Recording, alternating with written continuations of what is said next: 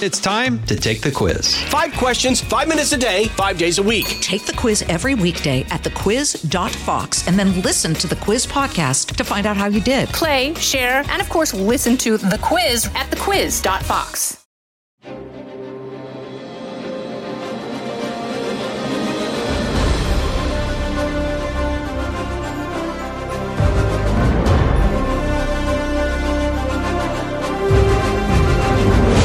Fox News Podcast presents Bret Baier's All Star Panel. America's got to be in the lead if you want to deal with these threats. We're going to lead. The morning is over, the Shiva is done.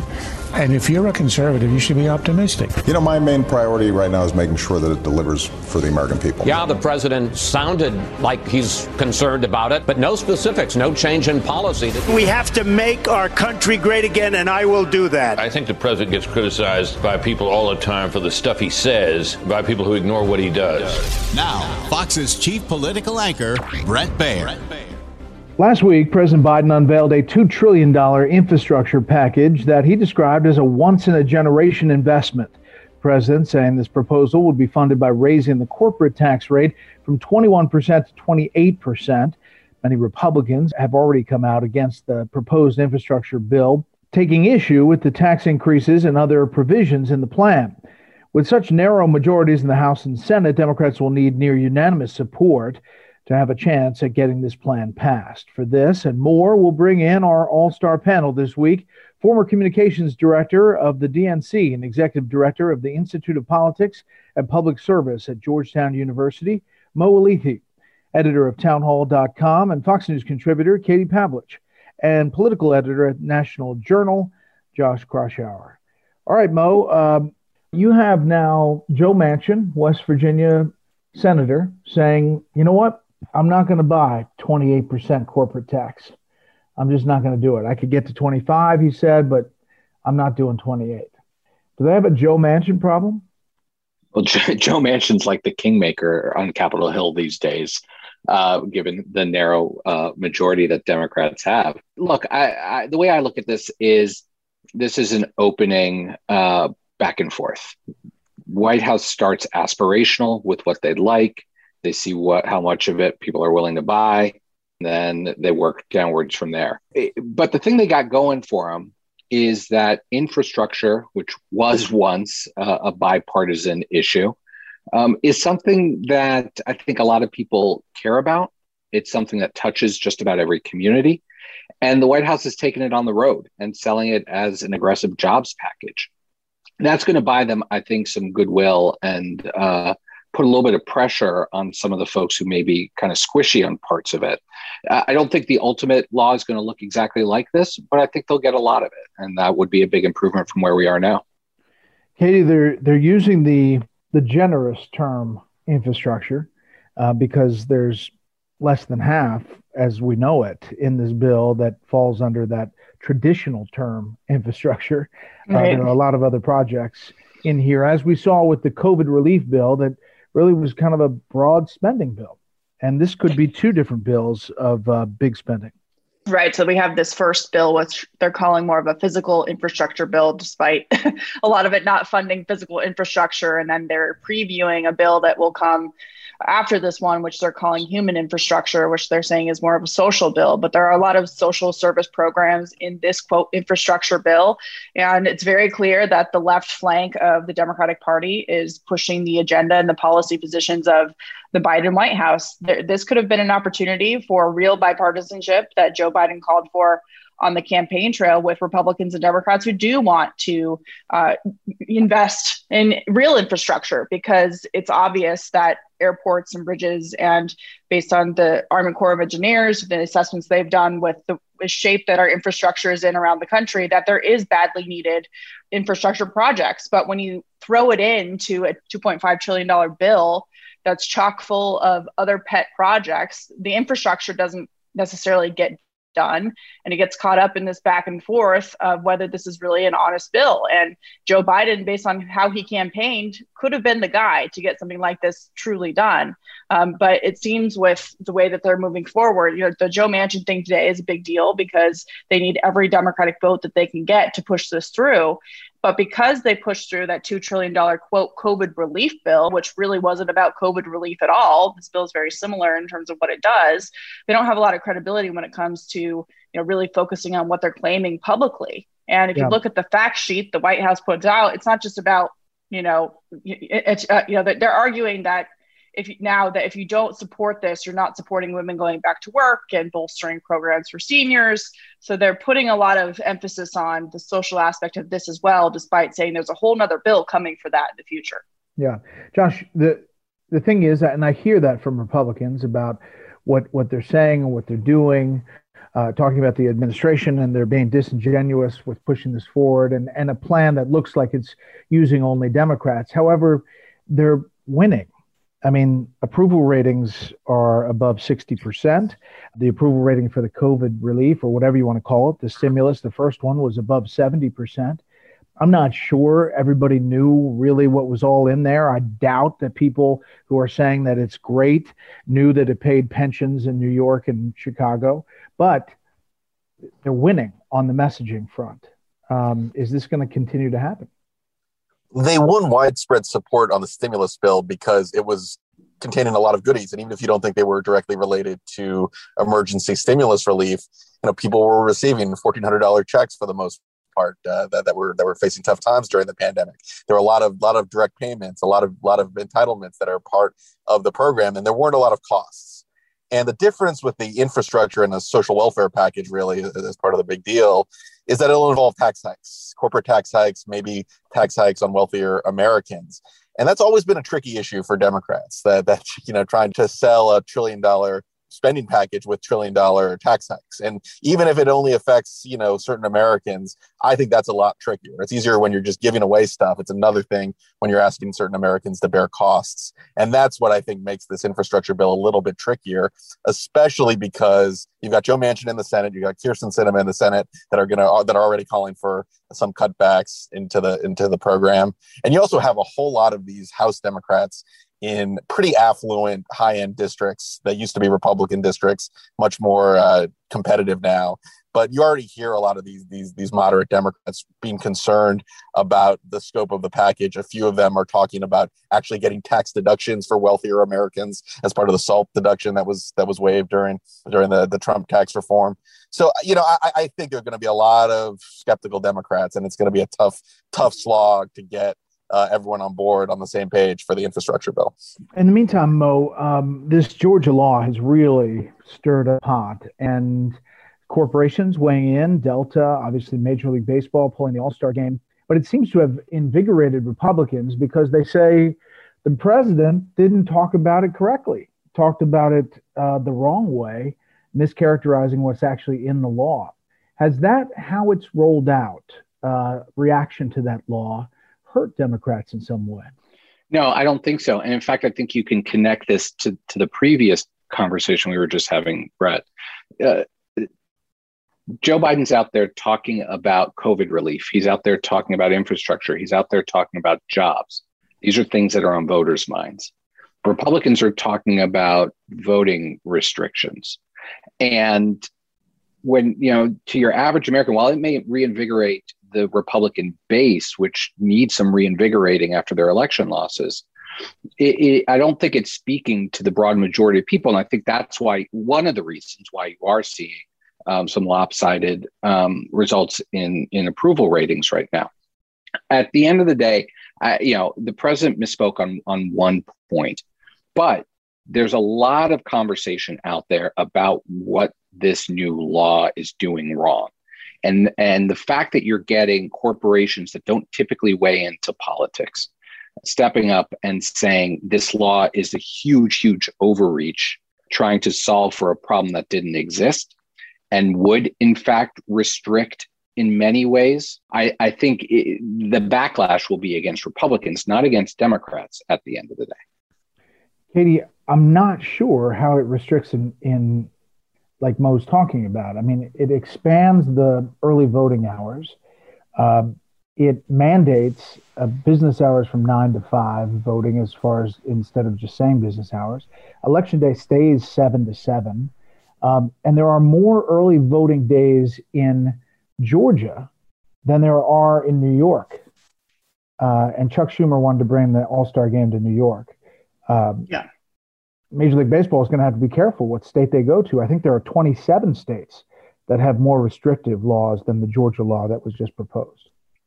Yeah, the new Georgia law doesn't restrict voting, it expands voting. In fact, there are 17 early voting days now in Georgia. In Joe Biden's home state of Delaware, there are zero early voting days, and there are more early voting days in Georgia than there are in New York. And so, you know, the MLB at the corporate level made a, a knee jerk decision that the Atlanta Braves came out against, saying it wasn't their recommendation and it wasn't something that they are happy with, that the All Star game is now being moved.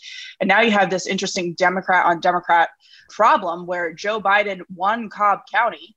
And now Cobb County is going to lose $100 million in badly needed revenue after the pandemic. And you have officials there coming out and saying the solution to uh, pushing back or protesting this the, the new Georgia election laws is not to take away badly needed income for communities of color in Georgia. And while at the same time, Democrats are trying to blame uh, Republicans for this. Um, you know, the, the, Georgia Republican governor, uh, Brian Kemp, is, is not backing down, saying they clearly haven't read the law. And if the MLB wants to uh, virtue signal and claim that all these things in the Georgia bill are bad, well, then they're going to have to take their MLB headquarters out of New York and do the same for uh, all these other places where they're they're hosting events where the election laws are more restrictive than they are in Georgia. And it's not that Joe Biden just misspoke about this law. He, he called it Jim Crow 2.0 after he had a meeting with Stacey Abrams in Georgia who's been pushing this narrative. And when you you call something Jim Crow 2.0,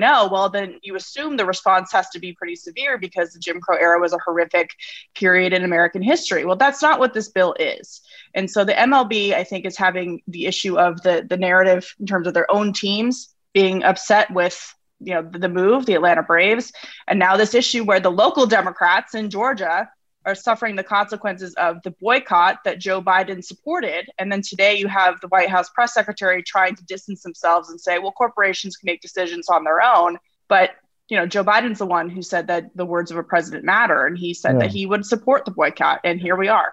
Right, Josh. I guess what I'm saying is it seems ham-handed to me, but is there some kind of thing that I'm not thinking of that they are looking at a shiny thing while they are moving forward on infrastructure and lining up votes.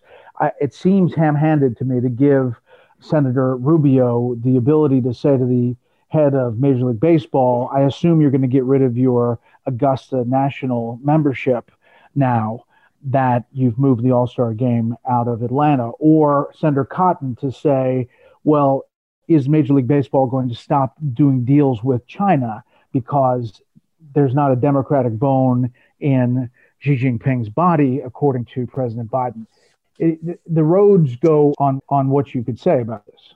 I think, I mean, one of my ultimate rules of politics is that the party that's divided is, is the one that's losing. And before all the debate over the Georgia bill, it was the Republicans who were divided. Uh, you know, you had a governor, you had the Secretary of State, you had a lieutenant governor in Georgia, all Republicans who didn't like, you know, who were raising hell about false allegations of voter fraud that Republic, some Republicans were making, including President Trump. But now you have the Democrats and trying to oppose what, what ended up, as you noted, Bret, a, a pretty mainstream. You know, I, I think in the in the whole, it doesn't have much of an impact on, on voter access. It, the, the, a lot of the worst provisions that were being debated about were never part of this bill and you have a lot of misrepresentation from the president on down in the Democratic Party. And this is all one big political uh, kabuki play until Major League Baseball pulls the All Star game out, out of Atlanta. And, you know, I think there's a risk. I mean, if you actually listen to what Stacey Abrams said before baseball made its decision, she didn't want baseball to pull out of Atlanta. She wanted to energize the base, you know, really, really raise holy hell, but didn't want boycotts, didn't want baseball to pull out of Atlanta because she's worried that the Democratic Party and her, her possible gubernatorial campaign in the future will get blamed. And that's what Republicans are now. The Republicans are now unified. They, they, they're, they're, they're angry that this bill is being misrepresented and frankly being lied about by the president of the United States.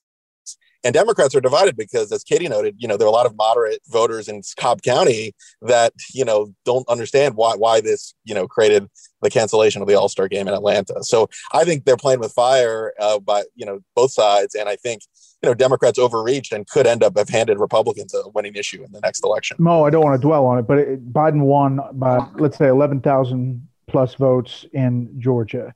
Uh, they just won the two runoff Senate seats that are now putting them in position to pass these big pieces of legislation.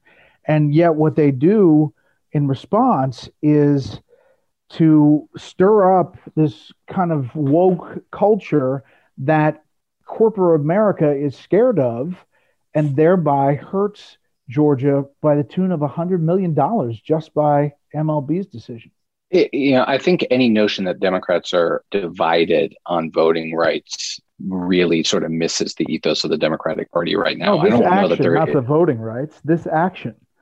Yeah, I look, I, I and, and these economic boycotts have proven to be a, an effective tool in the past. I don't think Democrats are, are, the ones who are necessarily riling it up as much as corporations reacting to, to some some really negative stuff in there. And this bill will have some negative impact on voting. It's going to make it harder for people to request absentee ballots. It really restricts the the number and use of drop boxes around the state. It makes it harder to deal with if there's a problem at the polling place it makes it harder to extend hours when necessary these are all things that would end up making it more challenging for certain people to vote it extends early voting in rural communities but doesn't really in in urban areas now wait a second practice. hold on so, hold on hold on no, it says nine to five. It sets that nine to five. In the rural areas, some of those places didn't staff it all day because they didn't have the staff to do it. So they set it nine to five, but each county can extend those hours either before or after. And on election day, yeah, no, no, no. And then that, this is what I'm saying. Their early voting days, 17 days. Delaware doesn't have early voting. New York has like five days. Bret, so why look, is this? I I, I just got to hear from you why this is so exorbitant as far well, as like I said, it will actually expand. You're right. It will expand it in a lot of those small counties, and that part's a good thing. But it doesn't help in the more populous urban counties. It restricts the number of days where you can request an absentee ballot. It requests it, it prohibits localities from mailing out absentee ballot applications to voters. Without knowing you know, a lot, a lot of those measures many of which came into play in this last time, in this last election, made it easier for people to vote. And that should always, and this is what Democrats are arguing, that should always be the goal to make it easier for people to vote. This doesn't do anything to tackle some uh, alleged voter fraud that doesn't exist. What this does what is saying. in certain right in certain areas it makes it harder for people to vote. And I understand that's what you're saying, problem. But, but is defending voter ID, providing an ID to vote, to show that you are who you say you are, is that a hill that Democrats want to die on, defending, preventing voter ID? Yeah, Democrats have, I mean, that, this has been the main topic of conversation. Voter ID has been the main topic of conversation when it comes to voting reform for a long time. And Democrats ha- have stood very, very strongly against that because they say it makes it tougher for some people to vote, people who can't get IDs. It has been a loser for them up till now. It has been an effective argument for them up till now. But what this law does is go so much beyond that right? I'm not saying everything in this law is bad. In fact, you know, we talked about how it does expand early voting in some counties. But when you look at it in its totality, this was an overreach. This went too far, and it is going to make it more challenging for some people to vote. And, and that should never be the objective. We'll hear what they have to say after this. From the Fox News Podcasts Network. Stay on top of the latest news and information from Fox News. Listen and download the Fox News Hourly Update on your time. The trending stories you need anytime you want it. Listen and download now by going to foxnewspodcasts.com. I think it's going to make more challenging for Major League Baseball. I think it's going to make it more challenging for Coca Cola and Delta because there's going to be a backlash about this. I think. Yes. Yeah. And, you know, Mo gives the bill credit for some good things, but President Joe Biden and Stacey Abrams are calling it Jim Crow 2.0. So, you know, and a lot of the the things that were that you're discussing were emergency measures put in for COVID that were not in before the pandemic, and and so therefore they took them out. But on the backlash, Bret, in terms of, you know, people looking at these corporations and saying, all I want to do is watch baseball. You know, Michael Jordan had the famous quote of Republicans buy sneakers too. And, you know, we saw, we've seen a number of, of entities go woke and go broke, as they say. And people don't want to feel like they are spending their money in a place where they are going to be classified as racist because they agree with 80% of the country that believes voter identification to vote should be a requirement. And you have Republican Governor Brian Kemp saying we're not backing down. Read the read the law, read the legislation. You now have Texas going to implement uh, similar reforms to their voting system, uh, and, and, they're tired of it. They, they've done it long enough, and they've responded to these knee jerk reactions to CEOs and corporations from these far left activists that don't line up with the facts, and they're they're fighting back this time and not going to back down. Last thing, Josh, I I, I want to just kind of end where we started, and that is the legislative push. I mean, are we going to see an end to the road of Democrat only legislation with this infrastructure or whatever you want to call it, spending packages, because of just the reality of the math? And Joe Biden, that is what he was as a senator, but it wasn't how he was looking at policy in the first, you know, few weeks of his administration. Yeah, I think you can forget the notion of, of unity and bipartisanship. Uh, you know, the second that the stimulus bill passed on a party line vote, and you know, frankly, there wasn't a whole lot of desire for negotiating and compromise on, on the stimulus bill. You know, I think that set the, the stage for uh, the next two years. And frankly, I you know you talk to folks in the Biden White House, and their philosophy is pretty simple. They, they, they, they, think they have a narrow window, a two year window to get things done with narrowly uh, divided Senate with a 50, 50 majority and a, and a narrowly divided House. And they feel like, you know, they're going to lose the House. They think that, you know, given gerrymandering and given a backlash that usually happens in the midterms, they're not optimistic about having full power in two years. So they, they're trying to frame it as, but, you know, bipartisan support from the voters, and the and uh, the stimulus did get get widespread support, and then they deserve credit for that. But you know, ultimately, they're trying to package a lot of you know liberal wish lists into nice sounding uh, branding like infrastructure and, and, and, emergency stimulus when there's a lot of other priorities for for democratic uh, items in there and i think that's going to be the, the, the playbook for the next two years and i think they're trying to get as much done before the midterms and they're expecting a backlash or at least expecting even if they just lose a few seats in the House, that's probably going to be enough to, to give Republicans power, and they're concerned about that. Yeah, and Mo, we've talked before. I know the the blueprint of Obamacare and feeling stung by negotiating efforts early on in that, and um, and that the Obama folks felt that as they are now Biden folks. Uh, but uh, now, you know, with the Manchins, with uh, we're not even talking about the House, where there's at least three or four at least more moderate Democrats who have a problem with how uh, the taxes are structured so far. Uh, is this going to change, or is it just going to be push as hard as you can and 2022 be damned? Yeah, I, again, going back to where we started this conversation, I think they're putting out their sort of aspirational legislative goals, and I think they see where where where things stand. They'll try to get as many votes as they can, and when they got to negotiate down, they'll negotiate down. But ultimately, and Josh just touched on this, you know, I, I think what they are trying to do is redefine what, you know, how we all, right, those of us on this panel in this discussion, how we all talk about bipartisanship, take it outside the halls of Congress and point to where voters are. And so far, as you noted earlier, that has worked for them. And so while there's a lot of nervousness amongst Democrats about what happens in the midterm election, I think what they're trying to do is go out there and say, We've been putting forward an agenda that actually matters to you, that has bipartisan support amongst the voters. And the Republicans have not been helping their own case here. They have not had a unified message on the relief package. They they are pushing, they're focusing on these voting laws in the states, which is getting all the headlines, rather than a coherent message pushing back on some of this beyond just taxes. That's at the end of the day, I think, going to make it set up a really um, interesting dynamic as we head into the midterms, with Democrats being able to point to uh, money in your pockets, shots in your arms, and creating jobs and rebuilding infrastructure as their core message.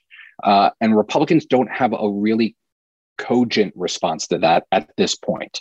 Plenty of time, but not at this point. Yeah, Katie, one more thing um, in that we have um, a governor who was a focus of a 60 Minutes piece this week Governor Ron DeSantis of Florida. And some people may, as I started that sentence, start to think, oh, it's got to be Governor Cuomo in New York because he's got nine women now accusing him of sexual harassment. He's got a, a federal investigation into uh, nursing home deaths. He has um, preferential treatment for his family and friends on COVID tests. Uh, but that was not the focus. The focus was on Governor DeSantis choosing how and which communities got vaccines. You now have Democrats in Palm Beach, uh, the top Democrat there in, in Palm Beach, saying, I watched the 60 Minutes segment on Palm Beach County last night and feel compelled to issue this statement. The reporting was not just based on bad information, it was intentionally false. Um, and it seems like there's a pushback uh, to that. That's a statement from Mayor Dave Kerner of uh, the Democrat of Palm Beach. Yeah, so there's two aspects to this. This is the, the 60 Minutes piece on Florida Governor Ron DeSantis over the weekend, which essentially accused him of giving vaccine contracts exclusively to Publix uh, in return for the $100,000 donation that they gave him, which is was a routine donation. Their um, argument and, was pay for play. That's what she was right. Pay for play, right? And and we now know if we're going to go on the pay for play argument that Governor Gavin Newsom in California received twenty three million dollars in campaign donations from Blue Shield of California, which he then gave exclusive rights to vaccine contracts. So that's one issue. But the other issue is, is now we're having Democrats coming out in defense of uh, Governor Ron DeSantis saying that the interview of Ron DeSantis and his statements in response to the allegations of pay for play were cut short so the full context was not given. So it made it look like that's what happened. And, and Democrats are coming out and saying that that is not what happened.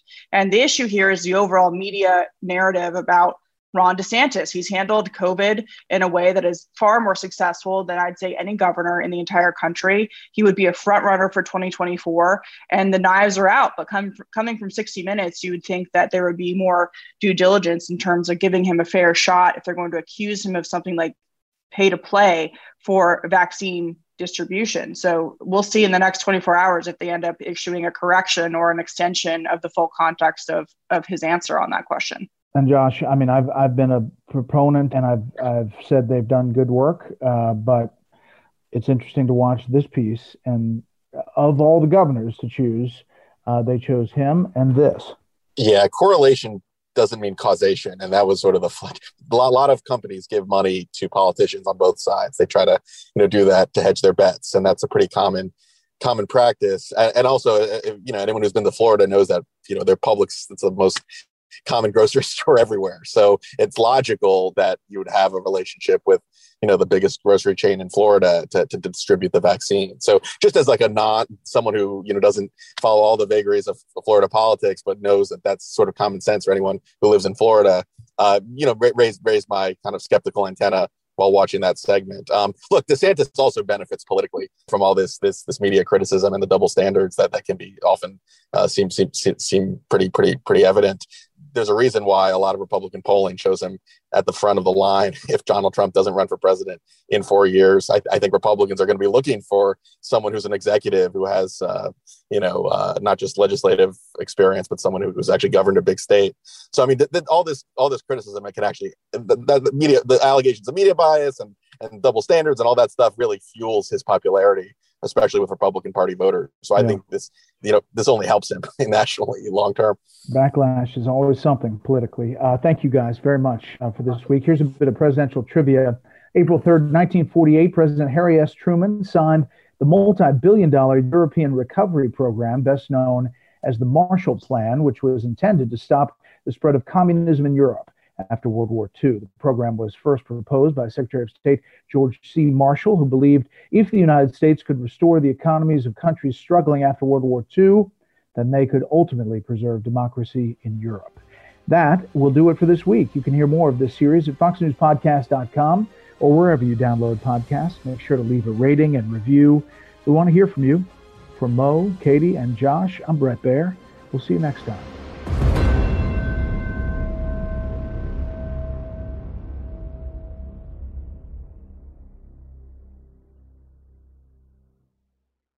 I'm Charles Payne. Listen to my Unstoppable Prosperity podcast so I can get you making money right now. Whether stocks are hitting new all time highs or in free fall mode, opportunities abound. So, why are so many potential investors still sitting on the sidelines? In a new season of my podcast, I'm going to get you in the game. After 38 years on Wall Street, I'm ready to impart some lessons and get you invested in the greatest wealth generating machine in history. Listen anytime, everywhere at foxbusinesspodcast.com or wherever you listen to your favorite podcast.